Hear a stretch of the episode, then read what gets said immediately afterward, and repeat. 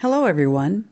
Welcome to this edition of our Shepherd of the Hills Wednesday evening podcast worship for April 15th, 2020. We are very glad that you have joined us in this new way of worshiping together. My name is Pastor Renee, and along with our musical talented worship director, Joe Tricano, we're here to lead you in worship.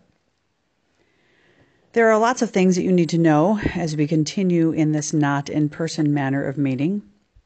And lots and lots of communication will be coming your way, but here are a couple things that you need to know this evening. In our continued efforts to flatten the curve of the COVID 19 spread and heeding the direction of Governor Walz, our building will remain closed through at least May 4th.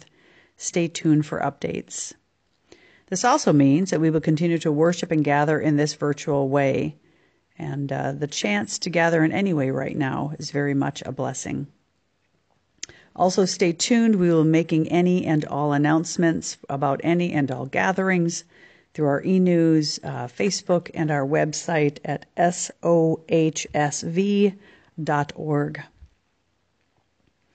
And for any and all updated information, uh, we will also be including links on our resource page, please check out our COVID 19 page on our website. We've worked really hard and will continue to work really hard to get all the links that you will need for Sunday and Wednesday worship, Bible studies, youth programming, and any and all virtual gatherings in one place. And if you have any questions or in need of any pastoral care, please do not hesitate to reach out to us, to myself or Pastor Bryce or Sister Tashina because we will connect with you and we are here for you. And finally, we know that these are challenging times in so many ways, which means that your offerings are truly appreciated as they allow us to continue with these life giving ministries. So please give as you are able. Now, people of God, let's take a moment to center our hearts and minds as we enter this holy and sacred time of worship together.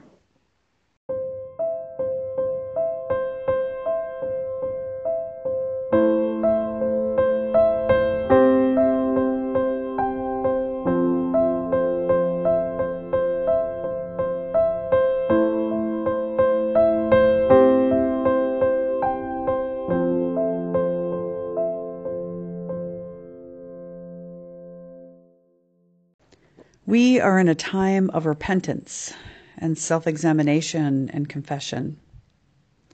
This is a time for us to consider how these new and shifting challenges press on us to be something other than what God created us to be. This is a time for us to remember our true identity and our need for God's love, mercy, and forgiveness. And along the way, we come together and spend this time thinking about how these things separate us from a closer walk with our Creator.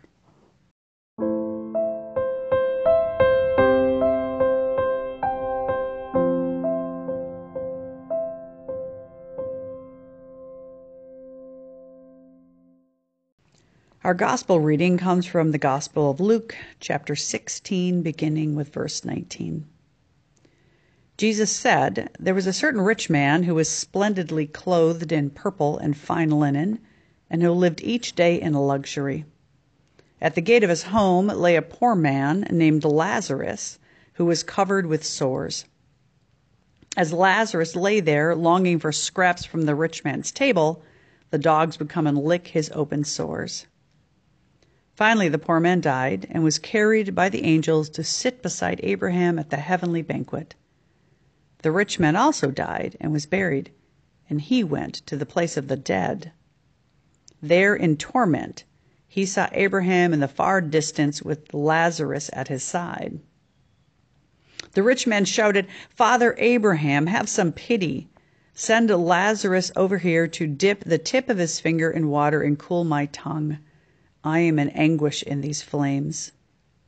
But Abraham said to him, Son, remember that during your lifetime you had everything you wanted, and Lazarus had nothing. So now he is being comforted, and you are in anguish. And besides, there is a great chasm separating us. No one can cross over to you from here, and no one can cross over to us from there. Then the rich man said, Please, Father Abraham, at least send him to my father's home, for I have five brothers and want him to warn them, so they do not end up in the place of torment like me. But Abraham said, Moses and the prophets have warned you. Your brothers can read what they wrote.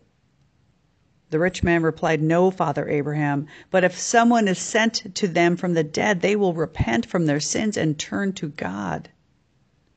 But Abraham said, If they won't listen to Moses and the prophets, they won't be persuaded even if someone raises from the dead.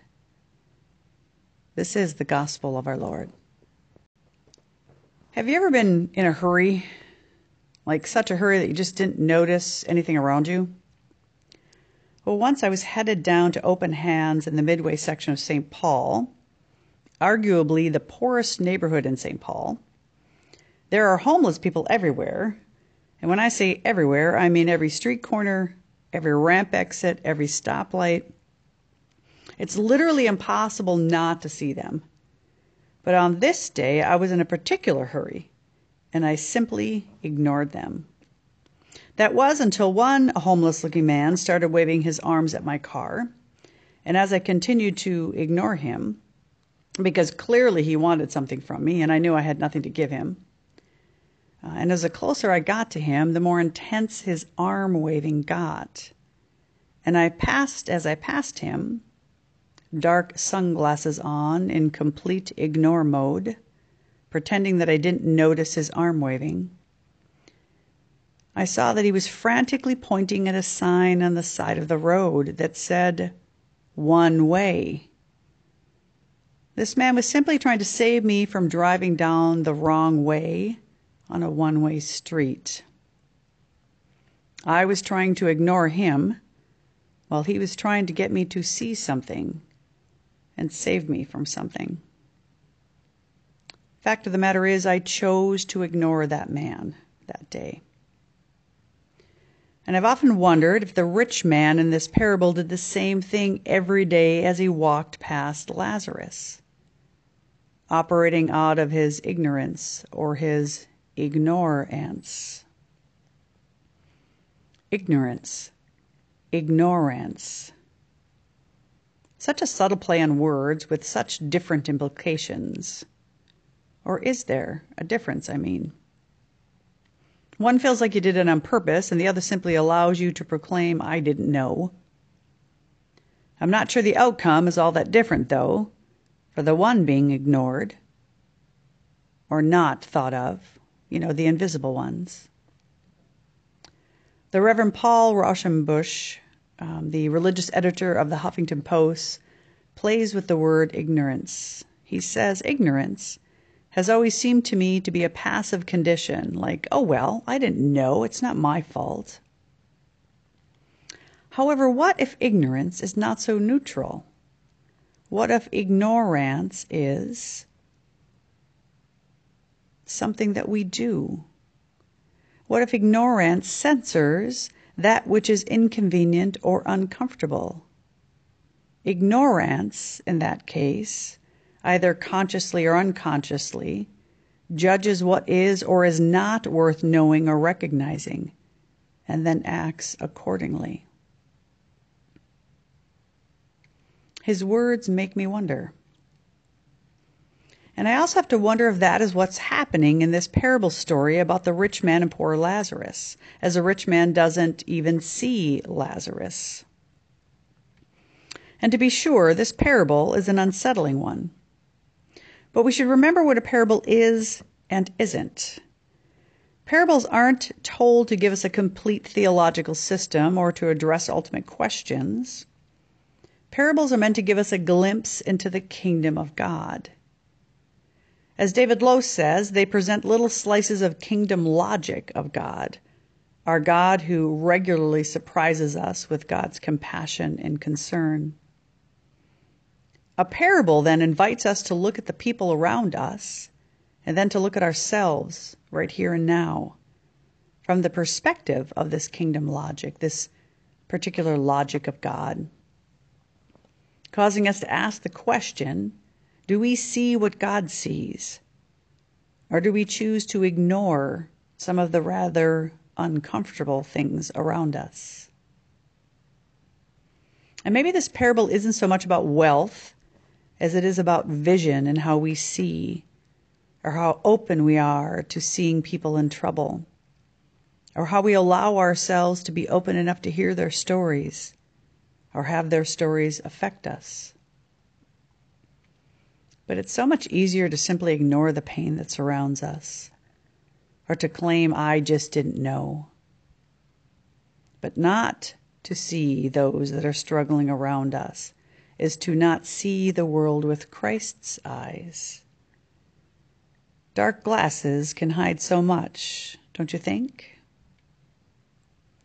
I know that we can't solve everything we confront, nor can we give money to every person on every street corner or every person in need. But I do believe we have to be open to having our hearts tugged at so that there is an effect on how we think, an effect on how we pray, and ultimately an effect on how we spend our resources and what we stand up against. Because not being open to those things means we are disconnected from the things that God cares about. And the sad reality is, I participate in ignorance all the time. And I, I I'm betting that you do too. It's a coping mechanism because there is so much to deal with in this life. Our families, their concerns, keeping our jobs, trying to keep our head above the waterline right now, trying to just be a good person. It's hard to take in all the problems of the world, and it's impossible to address them all. But I think this gospel parable calls us, and this crisis calls us to open ourselves to the seeing of the pain that surrounds us and invites us to feel God in all of that. Jesus is inviting us all to repent of our ignorance of God and our ignorance that creates this disconnection from God and our ignorance of the suffering of the world and to step into and participate in the radical love that the kingdom of God offers, where God's will for justice and peace is done on earth as in heaven, through people just like you and me. So, as you go about your days, people of God, I invite you to take the dark sunglasses off and to see how God might be calling you into a deeper walk with Him in all kinds of surprising and new ways. Thanks be to God, and amen.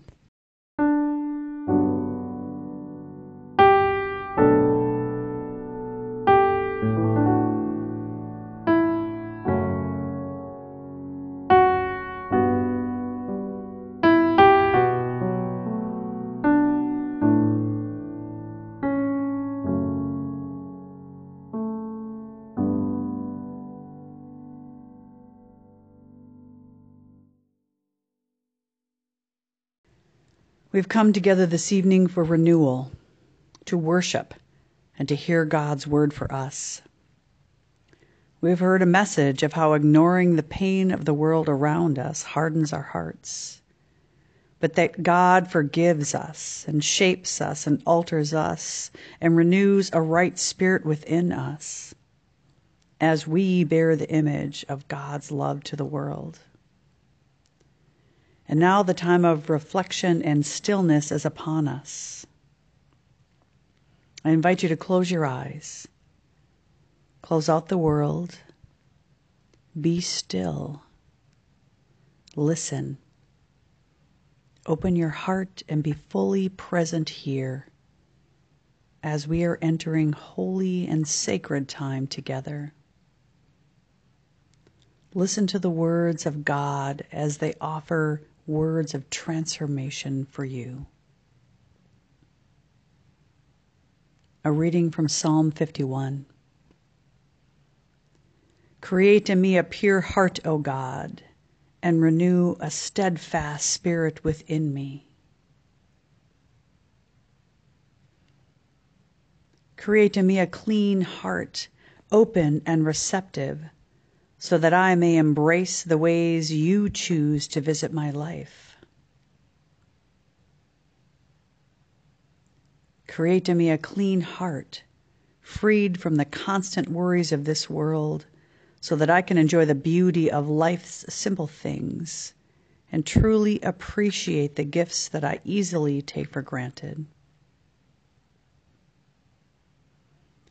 Create in me a clean heart, free of harsh thoughts, shame, guilt, and perfectionist tendencies, warmly welcoming others with the embrace of non judgment.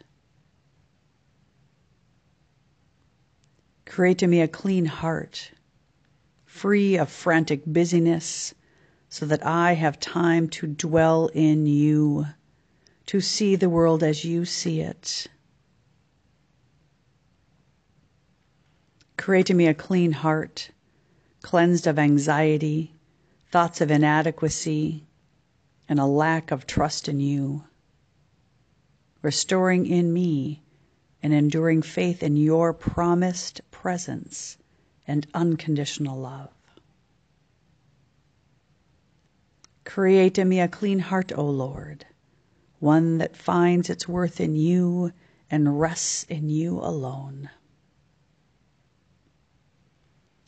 People of God, please join me in a moment of prayer as we close our time together.